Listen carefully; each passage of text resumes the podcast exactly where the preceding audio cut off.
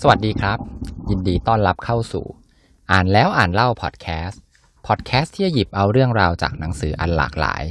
มาให้กับคุณ EP นี้ก็เป็นตอนที่ 5 แล้วนะครับ ของหนังสือ Homo Deus ในตอนที่แล้วเนี่ย เราคุยกันมาถึงจุดที่ว่า ความเชื่อในเรื่องแต่งเนี่ยมีมากมายเลย จนเรื่องที่แต่งขึ้นเนี่ยบางครั้งก็กลับกลายเป็นเรื่องจริง และยิ่งไปกว่านั้น แทนที่เรื่องแต่งเนี่ยจะช่วยให้ชีวิตมนุษย์ดีขึ้น แต่กลายเป็นว่าชีวิตของมนุษย์เนี่ยกลับแย่ลง อย่างเช่นคนงานในสมัยอียิปต์หรือแม้แต่คนที่จะต้องตายจากภัยสงคราม ทีนี้เมื่อเรามองกลับไปที่อดีตที่ผ่านมาเนี่ยเรื่องแต่งต่างๆเนี่ยครับทำให้ผู้คนเนี่ยเกิดความเชื่อ เชื่อจนทำให้เกิดสิ่งมหัศจรรย์เนี่ยมากมายเลย ไม่ว่าจะเป็นพีระมิดหรือแม้แต่กำแพงเมืองจีนก็ตาม แล้วในยุคปัจจุบันล่ะครับ ในยุคที่วิทยาศาสตร์เนี่ยจเจริญก้าวหน้ามาก ๆ คนยังเชื่อเรื่องแต่งเหล่านี้หรือเปล่า วิทยาศาสตร์เนี่ยช่วยคนได้จริง ๆ แม้ว่าคนเหล่านั้นเนี่ยจะเชื่อในวิทยาศาสตร์หรือไม่เชื่อก็ตาม ถึงคุณผู้ฟังจะไม่เชื่อในวิทยาศาสตร์ แต่ยารักษาโรคก็ช่วยรักษาชีวิตคุณได้จริง ๆ ใช่ไหมครับ ในยุคสมัยก่อนเนี่ย แม้ว่าคนจะเชื่อในพระเจ้ามากๆ แต่คนเหล่านั้นเนี่ย ก็ยังต้องพ่ายแพ้ต่อโรคระบาด วิทยาศาสตร์มีประโยชน์อย่างมากเลย ทีนี้เมื่อเราเห็นถึงประโยชน์แบบนี้แล้วเนี่ย มันเป็นไปได้ไหมครับว่าเราเนี่ยจะเชื่อในวิทยาศาสตร์ โดยไม่สนใจเรื่องของพระเจ้า ประเทศ หรือแม้แต่บริษัทที่เป็นสิ่งที่ไม่มีตัวตนอยู่จริง ๆ แน่นอนนะครับคำตอบก็คือเป็นไปไม่ได้ และก็ไม่อยากจะให้เป็นด้วย ทีนี้แทนที่ว่าวิทยาศาสตร์เนี่ยครับ จะมาทำลายความเชื่อในเรื่องแต่งเหล่านั้นเนี่ยครับ ตัววิทยาศาสตร์เองต่างหากกลับกลายเป็นสิ่งที่เป็นเครื่องมือให้กับผู้คนนะครับ ที่จะเปลี่ยนแปลงความจริง ให้มันไปตรงกับความเชื่อของพวกเขา ยกตัวอย่างนะครับ อย่างเช่น เคสขององค์ฟาโรเนี่ยในสมัยโบราณเนี่ยองค์ฟาโรในสมัยนั้นเนี่ยต้องการที่จะมีชีวิตเป็นอมตะนะครับ หรือว่ามีความเชื่อว่าชีวิตของตัวเองที่เป็นสมุติเทพเนี่ยเป็นอมตะนะครับ แล้วก็เชื่อกันว่าจะมีชีวิตที่กลับมาจากความตายได้ พระองค์เนี่ยก็เลยหลังจากตายแล้วเนี่ยก็เลยมีคำสั่งให้ทำตัวเองเนี่ยเป็นมัมมี่เอาไว้นะครับ แต่สุดท้ายแล้วเนี่ยก็เหลือเพียงแต่ร่างที่ไร้วิญญาณเท่านั้นเอง แต่ลองนึกดูครับ ว่าถ้าวิทยาศาสตร์ในอนาคตเนี่ยอาจจะทำให้ชีวิตเนี่ยเป็นอมตะได้จริง ๆ ซึ่งความเชื่อเนี่ยเป็นความเชื่อขององค์ฟาโรในสมัยโบราณที่เป็นเรื่องของศาสนานะครับ มันกลับกลายเป็นความจริงมาได้ ด้วยความรู้ทางวิทยาศาสตร์ ศาสนากับวิทยาศาสตร์เนี่ยจึงเป็นสิ่งที่อยู่คนละขั้วกัน หรือจะต้องเป็นสิ่งที่ไปควบคู่กันกันแน่นะครับ ก่อนที่เราจะมาคุยกันถึงเรื่องสองเรื่องนี้นะครับ เราต้องมาตีความในเรื่องของศาสนากันก่อน ว่าศาสนาเนี่ยจริง ๆ แล้วเนี่ยมันไม่ใช่เรื่องของไสยศาสตร์นะครับคำว่าศาสนาในหนังสือ Homo Deus เนี่ยเขาไม่ได้หมายถึงศาสนาจริง ๆ นะครับ เขาหมายถึง แหล่งที่รวมความเชื่อเอาไว้นะครับ เดี๋ยวลองฟังกันดูต่อไปเรื่อยๆนะครับ อันนี้ประเด็นแรกเนี่ยก็คืออย่างที่บอกไปว่าเขาบอกว่าศาสนาเนี่ยไม่ใช่เรื่องของไสยศาสตร์ ไม่มีคนไหนหรอกที่นับถือศาสนาไหนแล้วจะเรียกศาสนาที่ตัวเองเชื่อเนี่ย ว่าเป็นความเชื่อแบบไสยศาสตร์ แต่เขาจะพูดว่ามันเป็นสัจธรรมของศาสนานั้นๆนะครับ แล้วก็จะมีเพียงแต่คนที่ไม่เชื่อในศาสนานั้นๆ เนี่ยแหละ ที่เขาจะบอกว่าเป็นเรื่องความเชื่อที่เป็นไสยศาสตร์นะครับ ก็คือเหมือนกับพูดว่าฝั่งตรงข้ามเนี่ยเป็นเรื่องของไสยศาสตร์ แต่ของตัวเองเนี่ยเป็นสัจธรรมนะครับ ทั้งๆทที่ทั้งสองก็เป็นความเชื่อเหมือนเหมือนกัน เพียงแต่เชื่อคนละเรื่องนะครับ ถัดมานะครับ ศาสนาเนี่ยก็ไม่เท่ากับความเชื่อในพระเจ้าเหมือนกันนะครับ คุณอาจจะพูดได้ว่าคนคริสเตียนเนี่ยเป็นคนที่เคร่งในการเชื่อในเรื่องของว่ามีพระเจ้าเนี่ยมีอยู่จริง แต่กับคอมมิวนิสต์เนี่ย คอมมิวนิสต์เป็นลัทธิที่ไม่มีพระเจ้า แต่ก็มองว่าเป็นศาสนาได้นะครับ ในมุมมองของคนเขียนนะครับ เขาก็บอกว่าพวกลัทธิคอมมิวนิสต์หรือว่าลัทธิเสรีนิยมเนี่ยเป็นศาสนาในรูปแบบหนึ่งนะครับ เพราะว่าในความเป็นจริงแล้วเนี่ยศาสนาที่ผู้เขียนพูดเนี่ยไม่ว่าจะเป็นศาสนาจริง ๆ นะครับ คริสต์ฮินดูพุทธหรือแม้แต่ลัทธิต่างๆ ลัทธิเต๋า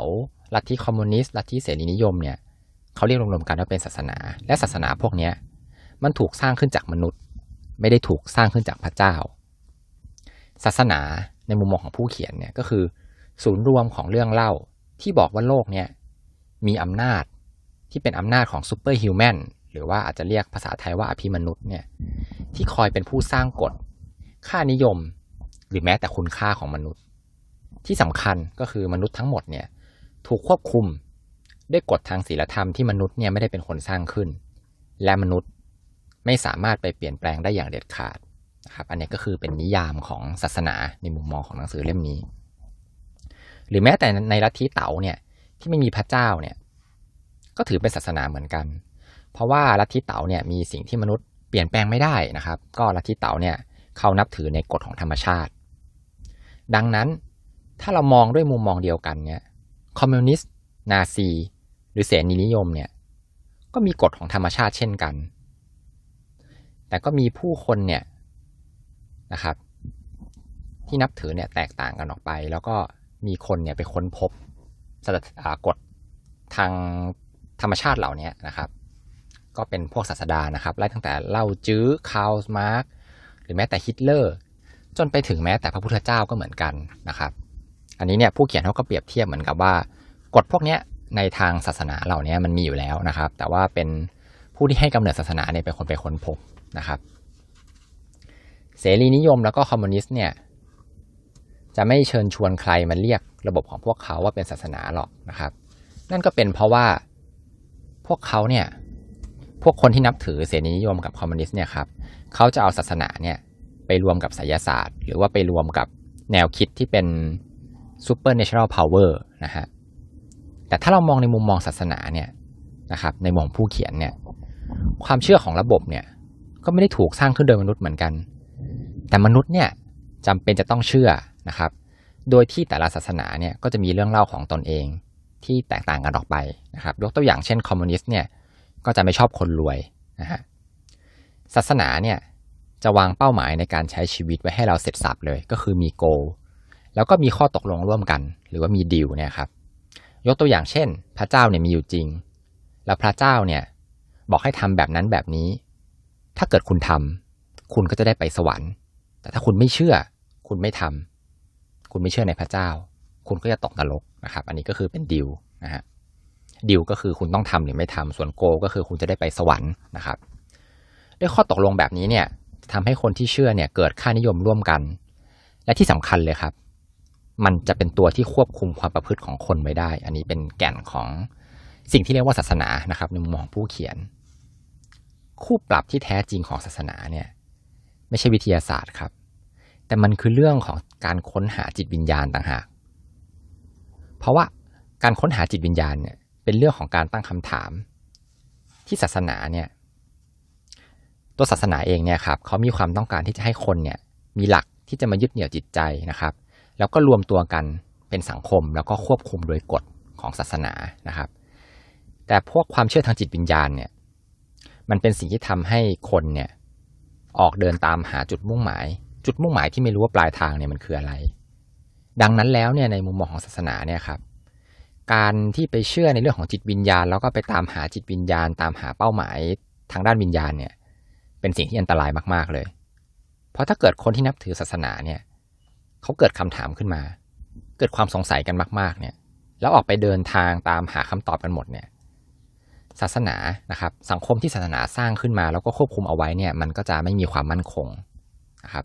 ทีนี้ขอกระโดดย้อนกลับไปที่ประเด็นหลักที่ว่า แล้วศาสนากับวิทยาศาสตร์เนี่ยความสัมพันธ์ของสิ่งทั้งสองเนี่ยเป็นแบบไหนกันแน่นะครับ ก็ต้องบอกเลยว่าในโลกปัจจุบันเนี่ยที่เต็มไปด้วยความรู้ทางด้านวิทยาศาสตร์อย่างมากมายเนี่ยวิทยาศาสตร์มันก็น่าจะมาแทนที่ความเชื่อที่งมงายของศาสนาได้จริงไหมครับ โลกเนี่ยก็จะมีเหตุมีผลมากขึ้น ศาสนาเนี่ย ก็น่าจะค่อยๆ ลดบทบาทลงไปเรื่อยๆ จริงไหมครับ ก็คำตอบก็คือไม่จริงนะฮะ อันนี้เป็นคำตอบของผู้เขียนนะครับ ผู้เขียนก็อธิบายต่อว่า วิทยาศาสตร์เนี่ยสามารถให้คำตอบได้เลยว่าสิ่งต่างๆ เนี่ยมันทำงานยังไง แต่วิทยาศาสตร์เนี่ยตอบไม่ได้ว่ามนุษย์เนี่ยจะต้องปฏิบัติตัวอย่างไร นั่นก็คือวิทยาศาสตร์เนี่ยมันบอกไม่ได้ว่าอะไรเนี่ยดี หรืออะไรเลว ประเด็นนี้ ต้องบอกเลยนะครับ ว่าน่าสนใจมากๆนะครับ อาจจะฟังดูแล้วอย่างที่บอกครับหนังสือเล่มนี้มันอ่านเข้าใจค่อนข้างยากนะครับ ผู้เขียนก็บอกต่อว่า วิทยาศาสตร์เนี่ยรู้นะครับว่าคนเนี่ยต้องการออกซิเจนเพื่อที่จะหายใจ แต่วิทยาศาสตร์เนี่ยกลับหาคำตอบไม่ได้ว่า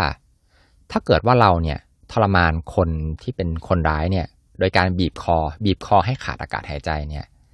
มันเป็นสิ่งที่ควรทำหรือไม่ควรทำซึ่งนี่เองครับ ตรงเนี้ย เราต้องใช้ศาสนามาช่วยในการตัดสิน และที่สำคัญเลยนะครับ การทำพวกโครงการใหญ่ ๆ ทางด้านวิทยาศาสตร์เนี่ยมันอาจจะต้องใช้ศาสนาเนี่ยมาเป็นตัวช่วยด้วยนะฮะยกตัวอย่างให้เห็นภาพครับหนังสือก็ยกตัวอย่างในเรื่องของการสร้างเขื่อน การสร้างเขื่อนใหญ่ ๆ เนี่ยศาสตร์ทางวิทยาศาสตร์เนี่ยก็ได้บอกเอาไว้ได้นะครับ ก็สามารถที่จะบอกได้ว่าจะต้องสร้างเขื่อนด้วยวิธีการไหน เขื่อนต้องมีขนาดเท่าไหร่ แล้วใช้วัสดุเนี่ยมากมายขนาดไหน แต่วิทยาศาสตร์เนี่ย กลับตอบปัญหาอื่นๆไม่ได้นะครับว่า อย่างเช่นจำนวนคนที่มากมายที่จะต้องย้ายที่อยู่เนื่องจากการสร้างเขื่อนเนี่ยหรือแม้แต่สัตว์ป่าที่อาศัยอยู่ในบริเวณนั้นเนี่ยก็มีความเสี่ยงที่จะต้องสูญพันธุ์นะครับ ตรงนี้เนี่ยไม่มีสมการใด ๆ เลย ทางวิทยาศาสตร์ที่จะมาคำนวณได้ สิ่งเหล่านี้นะครับ เวลาจะสร้างเนี่ยก็ต้องคำนึงถึงเรื่องของความเชื่อทางศาสนา หรือแม้แต่จะเป็นพวกแนวคิดทางอุดมคติเนี่ยเอามาคิดร่วมกันด้วยนะครับ วิทยาศาสตร์เพียวๆเนี่ยก็ไม่สามารถที่จะสร้างเขื่อนได้นะครับในความคิดของผู้เขียน ดังนั้นแล้วเนี่ยศาสนาเนี่ยครับจะเป็นคนตัดสินเองว่าอะไรเนี่ยดีหรือไม่ดี ส่วนวิทยาศาสตร์เนี่ยก็จะไปจัดการในเรื่องของแฟกต์เรื่องของความจริงไปนะครับ การค้นหาความจริง อีกตัวอย่างหนึ่งนะครับ ถ้าเกิดศาสนาบอกว่าการทำแท้งเนี่ยบาปนะครับ วิทยาศาสตร์เนี่ยก็ไม่ควรที่จะเข้ามายุ่งเรื่องพวกนี้นะฮะ แต่ถ้าเกิดเราลองคิดดูครับว่าถ้าเราตั้งคำถามว่า เรื่องของการทำแท้งเนี่ยนะครับ แล้วการมีชีวิตอะมันเริ่มต้นที่ตอนไหนล่ะ ตั้งแต่การปฏิสนธิเลยหรือเปล่า หรือว่าหลังจากการคลอด หรือแม้แต่ในบางวัฒนธรรมเนี่ยครับเขาถือว่าทารกเนี่ยจะมีชีวิตขึ้นมาเนี่ยก็ต่อเมื่อถูกตั้งชื่อแล้วเท่านั้น ถ้าเกิดในวัฒนธรรมนั้นเนี่ยครับคลอดออกมาแล้วรู้สึกไม่พอใจนะครับ ก็สามารถที่จะสังหารทารกนั้นได้โดยไม่ผิดนะครับ แม้ว่าตอนนี้เนี่ย วิทยาศาสตร์จะยังมาแทนศาสนาไม่ได้นะฮะแล้วก็เราเนี่ยก็ยังวาดภาพเอาไว้อีกนะครับ ว่าศาสนาเนี่ยกับวิทยาศาสตร์เนี่ยต่อสู้กันมาตลอดเลย ในประวัติศาสตร์อันยาวนานของมนุษย์นะครับ แต่ถ้ามองในทางทฤษฎีเนี่ย ทั้งสองสิ่งเนี่ยจริง ๆ แล้วเนี่ยครับเขาล้วนสนใจในสิ่งเดียวกัน ก็คือเรื่องของความจริง แต่ว่าเป็นที่ทั้งสองเนี่ย มีความจริงที่แตกต่างกัน แต่ในทางปฏิบัตินะครับ เมื่อกี้เราพูดถึงทางทฤษฎี ทางปฏิบัติแล้วเนี่ย ทั้งสองฝ่ายเนี่ยจริง ๆ ก็ไม่ได้ใส่ใจในความจริงมากอย่างที่เราคิดกันหรอก ศาสนาเนี่ยประเด็นที่สนใจหลักๆ เลยเนี่ยก็คือเรื่องของการจัดระเบียบทางสังคมมากกว่า ส่วนวิทยาศาสตร์เนี่ยโหยหาในเรื่องของพลัง พลังที่จะมาช่วยให้ชีวิตคนเนี่ยดีขึ้นนะครับ อย่างที่บอกไปว่าจะเป็นเรื่องของการคิดยารักษาโรค รือแม้แต่การผลิตอาหารในปริมาณมาก ๆนะครับ สุดท้ายเนี่ยส่วนใหญ่แล้วเนี่ยทั้งสองเนี่ยก็จะหยวนหยวนให้กันไปนะครับ จนไปถึงในบางเคสเนี่ยก็คือเป็นการร่วมมือกันด้วยซ้ำนะครับ จนแล้วจนเล่ามาเรื่อยๆเนี่ยครับจนกลายเป็นการร่วมมือกัน จนในอนาคตเนี่ยเกิดศาสนาพิเศษขึ้นมา ไม่ใช่ในอนาคตสิครับ ก็เป็นในปัจจุบันเนี่ยแหละครับ ศาสนาพิเศษเนี่ยมีชื่อเรียกว่ามนุษย์นิยม หรือเฮลมินิซึมนั่นเอง สังคมสมัยใหม่ ที่มีความเชื่อหลักในความเป็นมนุษย์นะครับ ทีนี้ในเดี๋ยวตอนถัดๆไปเนี่ยครับในบทถัดไปเนี่ยหนังสือก็จะพูดถึงเรื่องของฮิวแมนิซึมเนี่ยเยอะนะครับ แล้วก็อนาคตของศาสนาใหม่ๆ ที่จะเกิดหลังจากยุคของฮิวแมนิซึมด้วยนะครับสำหรับใน EP นี้นะครับก็ขอบคุณที่ตามรับฟังอ่านแล้วอ่านเล่าพอดแคสต์แล้วพบกันใหม่ใน EP ถัดไปกับซีรีส์ Homo Deus สวัสดีครับ